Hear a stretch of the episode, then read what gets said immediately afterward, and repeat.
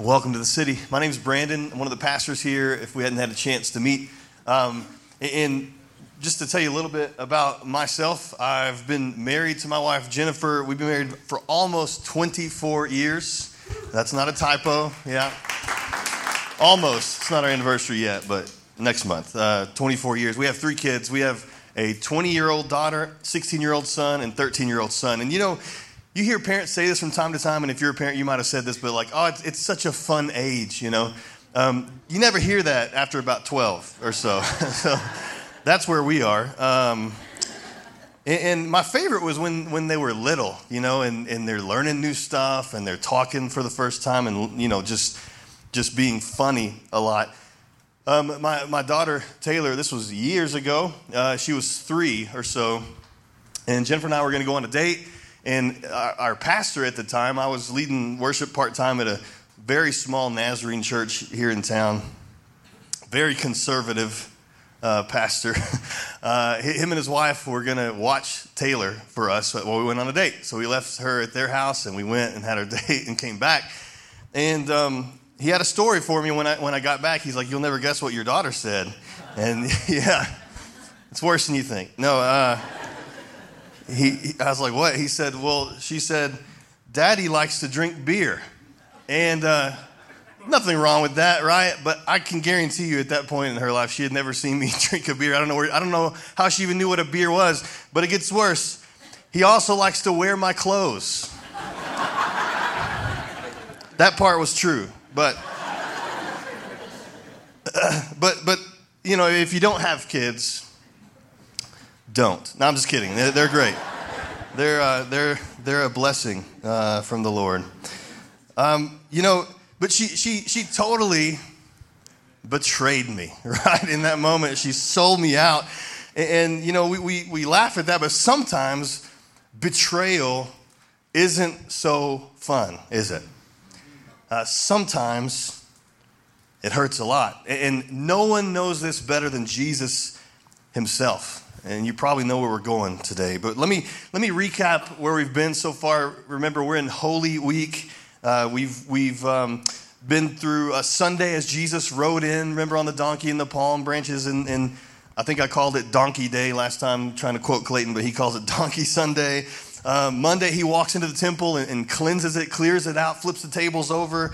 Uh, um, it's kind of a, a, wild scene. Tuesday, he's back at the temple and he's, he's teaching, and his authority is challenged over and over. He has this confrontation with those spiritual religious leaders. Uh, he, he, you know, a couple weeks ago, we talked about how he, he denounced that, that current corrupt religious system and he, he exalted Cinderella. You remember that whole story with, with the, the widow that gave everything that she had? Last week, he predicted God's judgment on the earth and his, his ultimate return. And now we are, that, so that, a lot of that was Tuesday. Now we're, we are to Wednesday.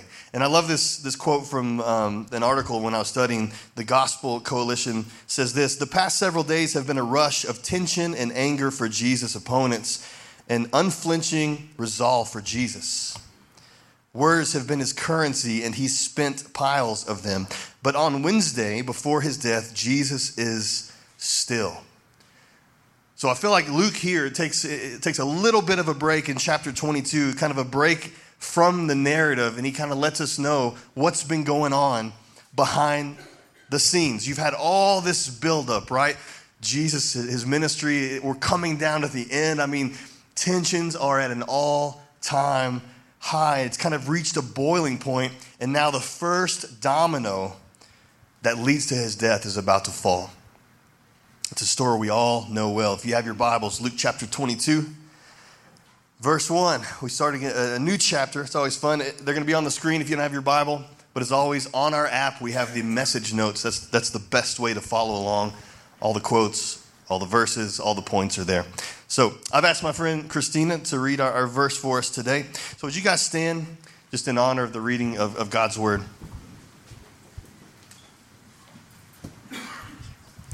Hi, my name's Christina Martinez. I have a daughter named Aliana who is going to be in first grade this year. Um, she attends City Kids, and I volunteer in City Kids, and I also attend the Torres City Group. Let's read. The festival of unleavened bread, which is also called Passover, was approaching. The leading priests and teachers of religious law were plotting how to kill Jesus, but they were afraid of the people's reaction. Then Satan entered into Judas Iscariot, who was one of the twelve disciples, and he went to the leading priests and captains of the temple guard to discuss the best way to betray them, to betray Jesus to them. They were delighted and they promised to give him money. So he agreed and began looking for an opportunity to betray Jesus so they could arrest him when the crowds weren't around. Awesome. Thank you. You guys can be seated. So you've heard this before. But uh, let, us let's, let's talk a little bit about it. First of all, it, he starts with uh, the festival of, of, unleavened bread and Passover. Just to kind of talk about what those are. I know in our culture we know something about Passover, but unleavened bread maybe not so much. The, the festival of unleavened bread lasted uh, for for seven days from Nissan 15 to 21. That's that was their month, right? It was right after uh, Toyota, right? Just dad joke there. Um, no, it's like March, April, somewhere in that uh, on the Gregorian calendar. Uh, the, the, the, it lasted for seven days. Passover was the opening day of that. So, so one day before, Nisan 14. Unleavened bread and Passover had originally kind of been separate things, but kind of over the years they, they got more and more combined. And just, just a little side point here. This is interesting to me as I'm studying this because Luke here, who's not a Jew, and he's writing to a non Jewish audience, the way he phrases this, it says, um, unleavened bread, which is also called Passover. It, it, it's clear that, that he's not worried about those details confusing a Jewish audience, right? It, to me, it just kind of lends some validity to, to just the authenticity of, of Scripture. A Jewish person would never have said it that way, but for the simplicity of, of his point, he kind of combines them. It's kind of a cool thing. Um, so, so Passover celebrates God's people's um, deliverance from Egypt. You remember the story of, of Pharaoh and his heart being hardened and all that God did, delivering them from captivity.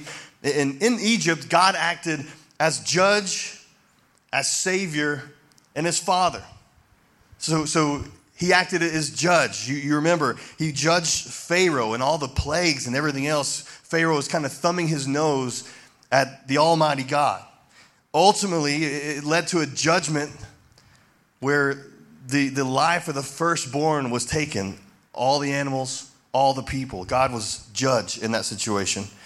He acted as Savior because he saved his people from that judgment. If you remember, if they were faithful to, to smear the lamb's blood across their doorpost or the lintel, uh, the, the, the, Spirit of the Lord passed over that place. That's where they get that name Passover. He, they were spared from his wrath.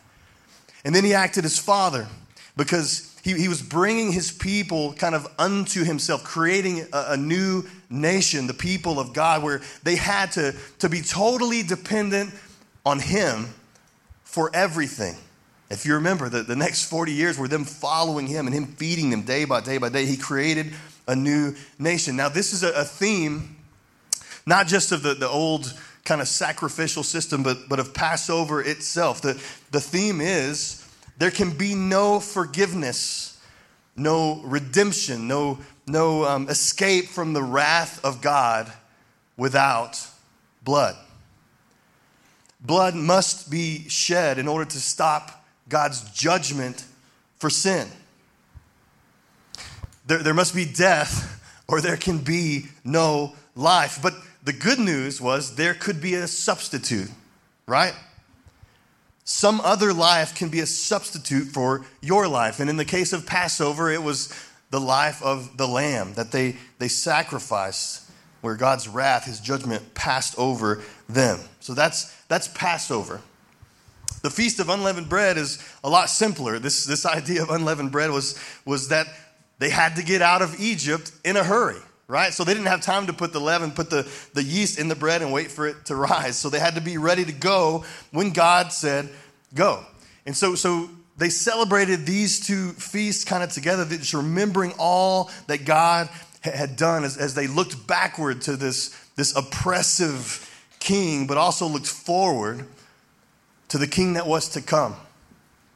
They look forward to the, the Messiah who would deliver God's people once again. So, so you can obviously see all the parallels here, right? You, you have Moses who, who came to Pharaoh in the name of, of God, and Pharaoh's heart was hardened. God's judgment was poured out.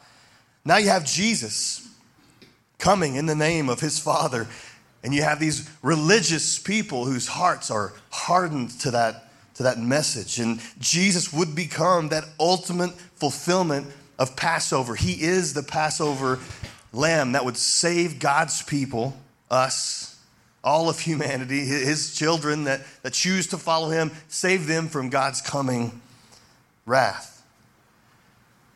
So, this was God's plan. Jesus would be the, the Passover lamb. So, what better time to have Jesus sacrificed than at Passover? That was God's intention that he would be he would be uh, sacrificed during Passover when people were in town and all of that stuff, celebrating Passover to kind of draw these, these connections. He, and in a couple of days, people would be in town celebrating that very thing that Jesus came to fulfill. They'd be celebrating their national deliverance. Jesus would die, bringing about ultimate deliverance. Verse 2 The leading priests, teachers of the religious law, were plotting how to kill Jesus, but they were afraid of the people's reaction. So this is nothing new, right? They've been plotting and plotting forever. The leading priest is the, the ruling body of, of the religious kind of uh, pack of people in Jerusalem. They were members of the Sanhedrin. Uh, they weren't the high priests, but they were pretty high, right? They were the most prominent uh, priestly families, and it talks about the teachers of the religious law. We've talked about that a lot. Those are the scribes. So, so they've been plotting, they've been plotting, they've been plotting. Now they, they've decided Jesus has to die. Like it's been decided. They're just trying to work out the how, right? If you remember a couple weeks ago, I told you that, that Pilate was in town for Passover. They had intended to use Pilate to execute Jesus. So they're, they're trying to get all these, these things to line up at one time. Herod was in town too. Pilate and Herod. So why were they in town? Well, it wasn't to celebrate Passover. They had come into town for Passover because crowd control was an issue. At Passover, uh, I mean, everybody came in, into Jerusalem to, to celebrate. So, so the rule was if you were an adult male, under 15 miles away, which in those days is a long way, if you were under 15 miles away, you went to Jerusalem for Passover, period. And if you were further away than that, you hoped to go, right? You're like, maybe next year we can make it, or, or one day I, I hope to get there. The, the population, by all estimates that, that I've seen uh, in Jerusalem at that time, would have been around 400,000 people. Okay, so so during Passover, this is an estimation made by, by Josephus, a Jewish historian, that, that population would have swelled over two and a half million people. And he estimates that during Passover, in a two hour period between three and five, there would have been over 250,000 lambs sacrificed. So huge crowds of people. And, and, they were coming from these surrounding villages, right, where Jesus had been all around. He'd been teaching and healing people and doing miracles. And he had a pretty big following still, right? So you have tons of people. You have all these people that, that, that love Jesus and that, that want to follow Jesus. And, and they got to figure out a way to arrest him without causing a riot. But what they needed was an insider to give them some, some information, some, some intel. They had to somehow get to Jesus when he was away from the crowds so they could arrest him quietly. And they got the break that they needed in verse 3. Then Satan entered into Judas Iscariot, who was one of the 12 disciples. Pause. Judas, the most infamous traitor in all of history, right? Everyone knows what Judas did. Judas Iscariot. Iscariot is, is, the name of, the place that he was from. That the city was actually called Kerioth. It was, it was in the south. Okay, it was in the south. All the other disciples were from the north. And in, in those days in Israel, it's kind of backwards from, from the U.S. today, right? You, the, the, the country boys were from the north. they were from, from Galilee. This was all the other disciples. They weren't real sophisticated. They were just good old boys, you know? Judas was from Kerioth. He was from the, the, uh, the south. Think, think like Martha's Vineyard or like Ivy League or something, right? Uh, um, you had the rednecks in the north and the sophisticated people in the south. So basically, Judas was a Yankee, right? That makes a lot more sense. Uh, why he did what he did. He was sophisticated, educated, trusted. He was the handler of, of the money, like when they would take donations or whatever. Judas was the one in charge of that, and he was skimming money this whole time. So, see, all of this kind of exposes who Judas really was. He wasn't like the other disciples. See, the other disciples followed Jesus because they believed in him. If you remember, one of the times he, he called some disciples, he called Philip, who ran and got Nathanael and said, Come, we, I found the one that the prophets talked about. Like, this is the Messiah. And they, they came to join him and they, they, they believed in what he was, he was doing. They, they, they misunderstood it a little bit, right? But they were, they were in it for the right reasons. But Judas, on the other hand, apparently there was nothing spiritual going on there. See, see, he wanted a seat at the table when Jesus overthrew the Roman Empire and he set up his kingdom here on earth, he, he realized like there was, there was power to be had, there was land to be had. But at this point, Judas had to have realized like this isn't going the direction I thought it was going to go. Jesus keeps talking about his death and, and all of this stuff, and he's going to be going away. And like he, he, he sees that it's not going the way he thought it might, and he, he wants out. He, he, he wants to cash out, he wants to bail. So, so when it comes to Judas, we're not really given a reason for this betrayal other than greed. But again, he, he gives the, the religious leaders, Jesus' opponents, what they lacked. He gives them the how. He provides them with information. And then the big part of that verse Satan entered into Judas. Now, what this means is not entirely clear to, to most scholars. Is it all, like full on possession? Is it just some kind of influence? Whatever it was, most people think possession is too strong of a description, but it does suggest, like at a minimum, satanic influence and direction. So, for the first time since the temptation of Jesus, this was all the way back in chapter 4. This was a, a long time ago for us, right? Satan tempted Jesus and Jesus resisted him. And then Luke tells us that the devil left Jesus until the next opportunity came. This is the next opportunity. In Luke 4, we know that Satan is coming back. And now he's come for Judas. See, see, Judas' betrayal, Jesus' death, isn't just about people acting in immoral ways or in, in evil ways. There's so much more at play here. You have the supreme evil one, not just the demon, you have Satan himself getting involved because he hates Jesus. Another important note Satan entering into Judas doesn't uh, absolve Judas of any wrongdoing here, right? He, he still has to own responsibility for his own motivations and actions. Like he's making his own choices. And we, we also know that Satan only gains influence to him because Judas allows it. So Judas at this point is beyond the reach of goodness. Like he is totally gone off the reservation. He's given himself completely over to evil. And he's motivated by Satan himself. Continuing on, he went to the leading priests and captains of the temple guard to discuss the best way to betray Jesus to them. They were delighted, and they promised to give him, the, uh, give him money.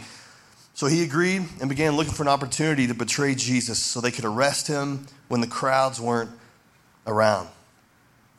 Another interesting point.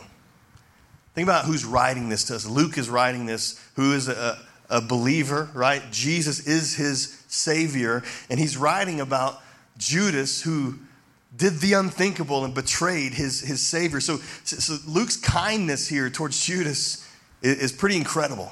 I mean, it's striking.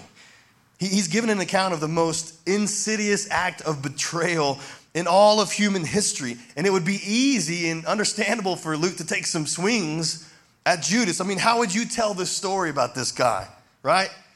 And then this piece of, you know, like he sold Jesus out. Can you believe it? Like I would, I would, I would put some of my own flavor in there maybe. But uh, Luke writes with, with so much restraint. He's simply telling us the facts. Very little comment here. Think about this. Judas lived and walked talked and ate with Jesus, the Son of God, every single day for more than three years. He heard all the teachings, he saw all of the miracles firsthand. He was on the inside. Not just with a good man, with Jesus himself. God in flesh. And somehow, after all he experienced with Jesus, Judas still agrees to betray him for 30 pieces of silver. 30 pieces of silver. This is according to a law in Deuteronomy. If that's the, basically the price of a slave. If you had a slave that accidentally got killed by an ox, the owner of the ox had to pay for the death 30 pieces of silver, about $7,500 in, in modern money. This, this just tells you what little Judas and the chief priest thought of Jesus. He was sold out for almost nothing. Man, what a way to treat God in the flesh. So, the first thing I want to see, uh, to see today, the first takeaway is not every follower is a follower. Not every follower is a follower. Judas was one of the 12, but, but he proves here that he never truly believed in Jesus. He, he represents a, a disciple that was no disciple at all. For years, the, the other 11 and Jesus accepted him into this, this group, into their community. And he proves again that you can, you can be around Jesus, hear from Jesus in the flesh, seeing the miracles, the, a front row seat to the, the most life changing events in the history of the world. You can do all that and still not be a true disciple. This is a theme of Jesus' teaching. There's the real and there's the pretend. How, how sobering is it to think about how, how close someone can, can come to God's kingdom and still be lost. You see, true saving faith results in obedience and love for God and perseverance till the end. Not, not perfection, because we, we know we can kind of see into the future here. Peter himself denies that he knows Jesus, right? But Judas, Judas' betrayal was different.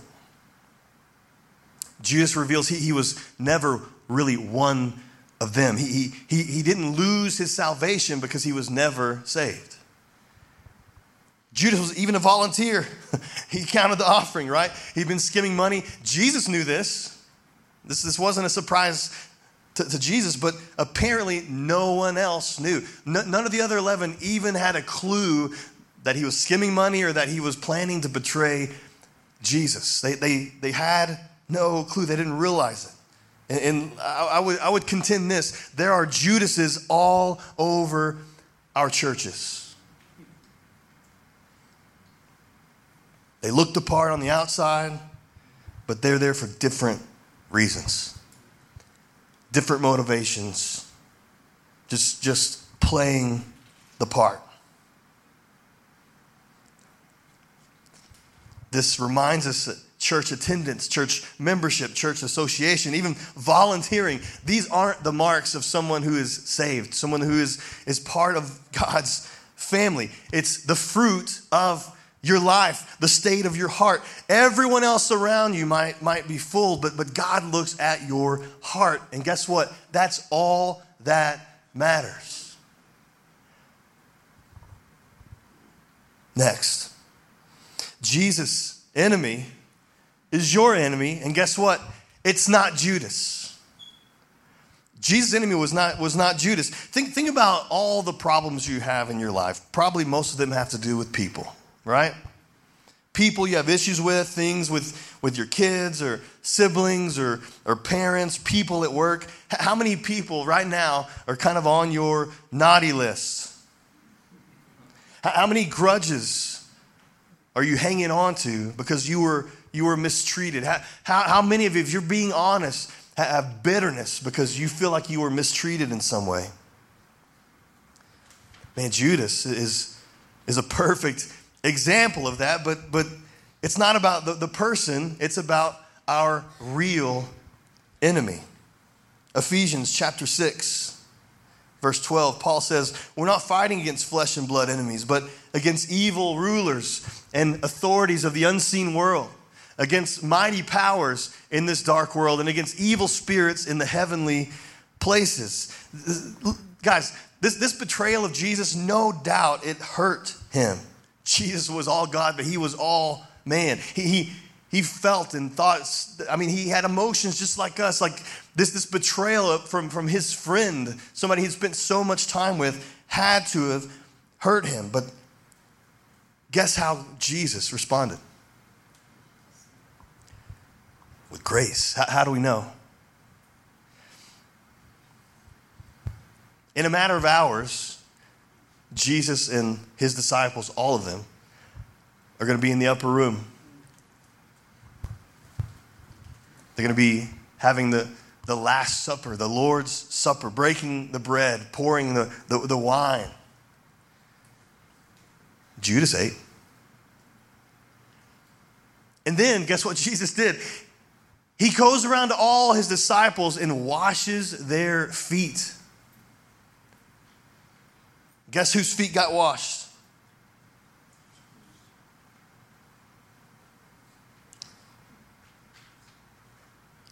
then he would go to the cross. He died for Judas too. Judas wasn't his enemy. People in your life aren't your enemy. Your enemy is Satan. He's real. And his only purpose on this earth is to take you out. You and everyone you love. Your family, your kids, your spouse, to, to deceive and lie and, and pull you and people in your life away from Jesus. He never stops. Peter tells us he, he's like a lion in 1 Peter chapter 5. Stay alert. Watch out for your great enemy, the devil. He prowls around like a roaring lion looking for someone to devour. Stand firm against him and be strong in your faith. Man, that is powerful imagery. He prowls around looking for someone to devour. Can you imagine like going on some kind of African safari and just hopping out of the truck and just kind of roaming around, strolling around like, like you had not a care in the world. And imagine if, as you hop out of the truck, people are like, hey, there's lions out there that are hungry and they just love eating you, you know, people. They love eating, that's like their thing, is to eat people. And you still, you, you just, you just stroll on, not even looking over your shoulder. But that's what so many of us do. Strolling through life, never giving any thought to the, the rulers of the unseen world that are literally trying to kill you.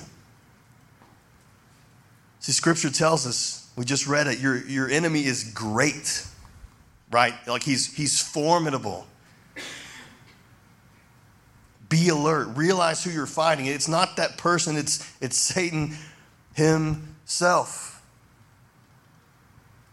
He doesn't give up. He, he didn't give up with Jesus when he tried to tempt, tempt him. He, he kept coming back for him. He's aggressive. He's very good at leading us into sin. He's very good at twisting things and, and whispering in our ear and leading us away from God. And you know, we can we can dog on Judas all we want, but if we stop and think about it, we're not that much different. We, we can see kind of the same types of, of behavior, the same types of, of choices. One, one sin in our lives we know often leads to another and to another. And sometimes, uh, in order to cover up the first one, the, the, the deceptive nature of, of sin hatches plots in dark, dark place. Like we, it, we're, we're, we're, we're led to like keep things secret, to cover things up, to let things fester and grow. And your enemy will whisper to you, who's going to know? But temptation, sin, it's, it's always a mirage. It never satisfies. It's empty. See, see, Judas traded his life for worthless things. How many times have you seen that in your life? People that you know, people we see on big stages, people that trade what they want most for what they want right now. It's never a good trade. Did you, did you hear that? Never trade what you want most for what you want in the moment. That's what Satan wants you to do. It's, it's always a trap. Like, like Genesis 3, Adam and Eve in the garden. Just, just a, little, a little subtle twist on God's truth. And next thing you know, they're out.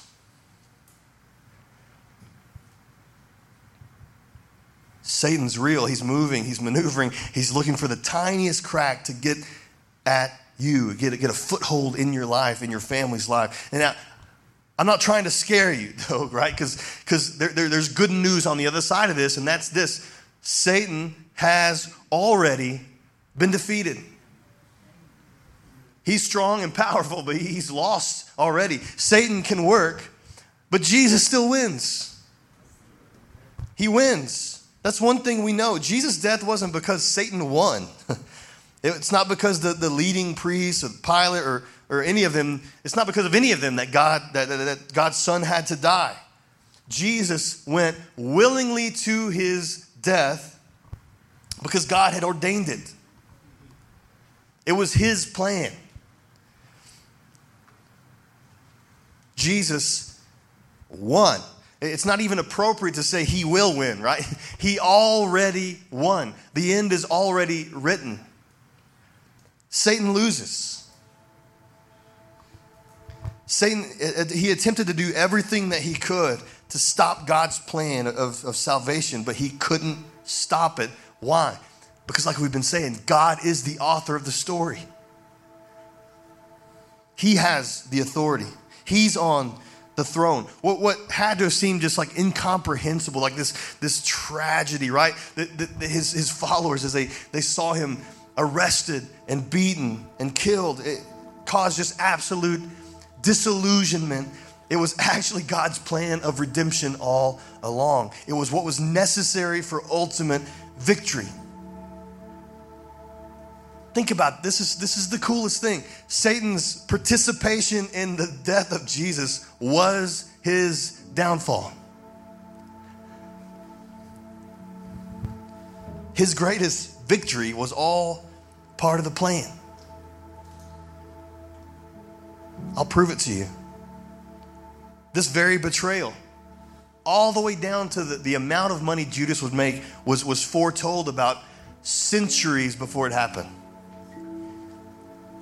Psalm 41, David writes, Even my close friend in whom I trusted, who, I, who, I, who ate my bread, has lifted up his heel against me. Again in chapter 55, for it is not an enemy who repro- reproaches me, then I could bear it, nor it is nor is it one who hates me, who has exalted himself against me.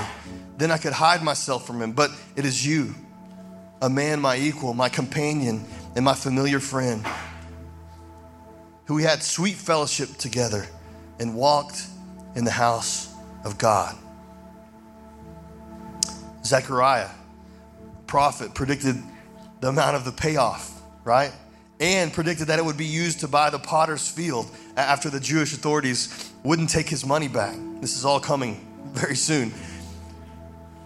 But this is Zechariah's writing. I said to them, If it is good in your sight, give me my wages, but if not, never mind. So they weighed out 30 shekels of silver as my wages. Then the Lord said to me, Throw it to the potter, that magnificent price at which I was valued by them. So I took 30 shekels of silver and threw them to the potter in the house of the Lord. See, Satan acted the way he did because he couldn't do anything else. Because it was what God willed. He, he took the role in the death of Jesus that God determined for him to, to, to take. The, the irony in most events surrounding Jesus' arrest, trial, crucifixion is that those who appear to be, appear to be in control are not in control at all. They only happen because Jesus allows them to proceed. See, God is sovereign. God is on the throne. He is the author. He is in control. He can take the darkest moments of our lives and use them for our good and for His glory. It's just what He does. You might remember the story of Joseph, betrayed by his brothers, not just treated unfairly. I mean, he was sold into slavery. They told his dad that he died. He was a slave at Potiphar's house, falsely accused of rape, thrown into prison. 13 years of misery that he didn't deserve. But he works his way up. Eventually, he's number two in command in, in all of the kingdom. He had every right to be like, as his brothers stood before him, kneeling and trembling, right? At the end of the story, if you remember how it goes, he had every right to be like, that's what you get, you know? Like he had every right to, to throw them into prison or turn them away, but he responds with grace. What does he tell them? He says, What you meant for evil, God intended for good. God used it. God used that injustice to bring about the salvation, not just of the brothers, but of the entire land. Does that sound familiar to you?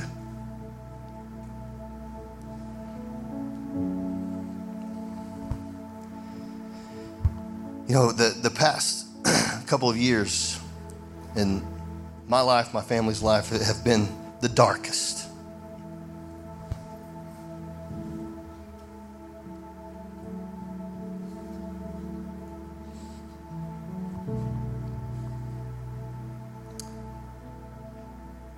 Satan attacking our marriage, our kids.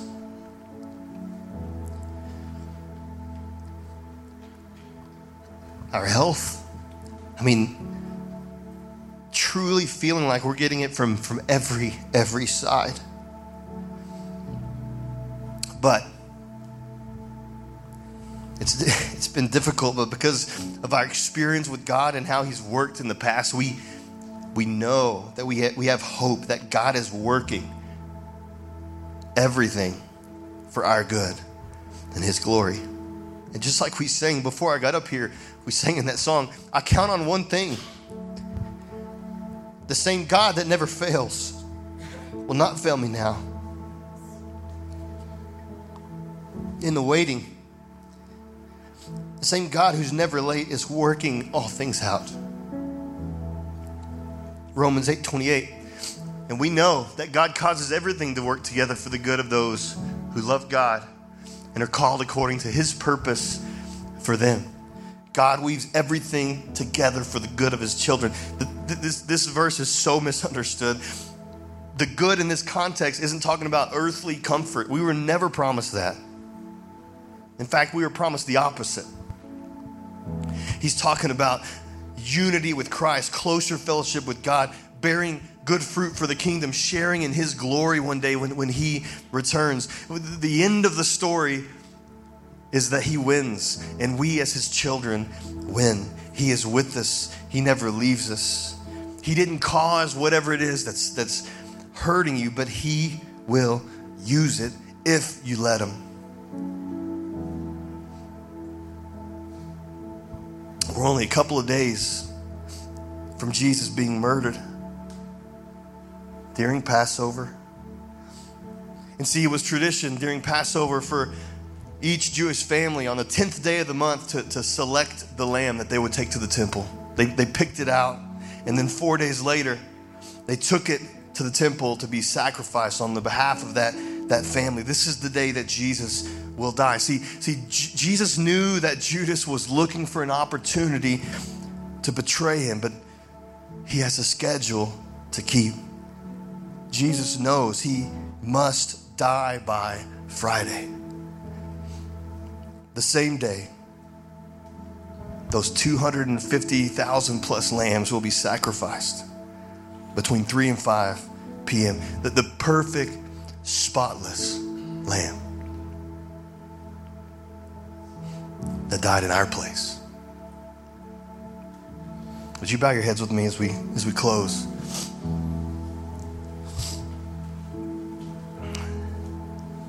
I, I don't know what all this means for you, but God does.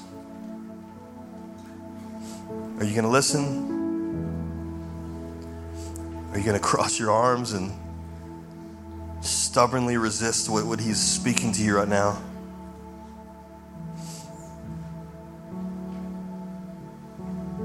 Maybe you know in your heart of hearts that you are Judas. You've been playing a game, acting the part, but your heart is far from Him. You're a disciple that's no disciple at all. And I want to tell you that God's arms are open wide to you. Jesus still died for you. That's how much God loves you. Is he sent his only son to die in your place, just like all of those lambs. Like he didn't deserve it, but he willingly laid down his life because he loves you.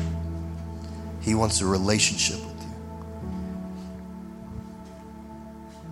Today's the day that you bow the knee to your king. You put your faith in what Jesus did for you on the cross, not in your own good works, or church attendance, or volunteering, or anything else. He wants your heart.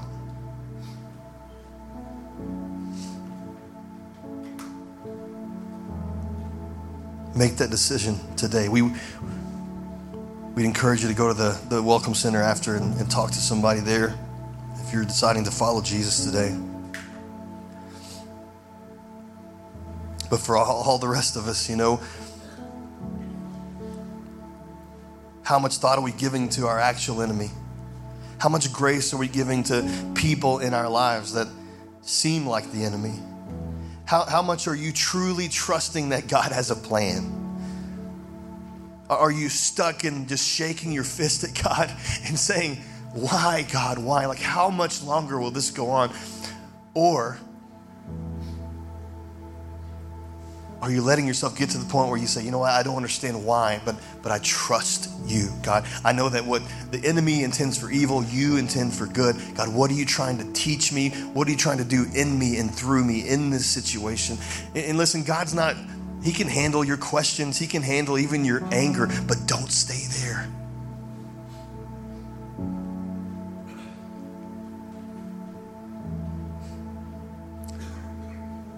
Let him move. Let him work.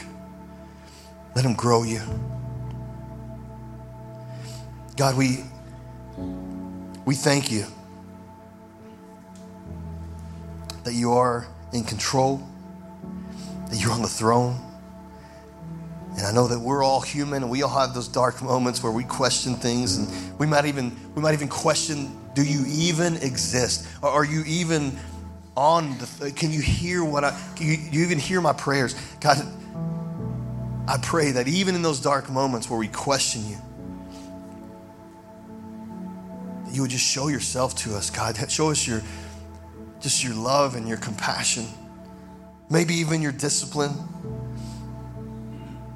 Father, we, we want to live our lives like Jesus did. We know we're gonna go through difficulties. We know we're gonna we're gonna suffer, but God, a, a true disciple suffers with hope, knowing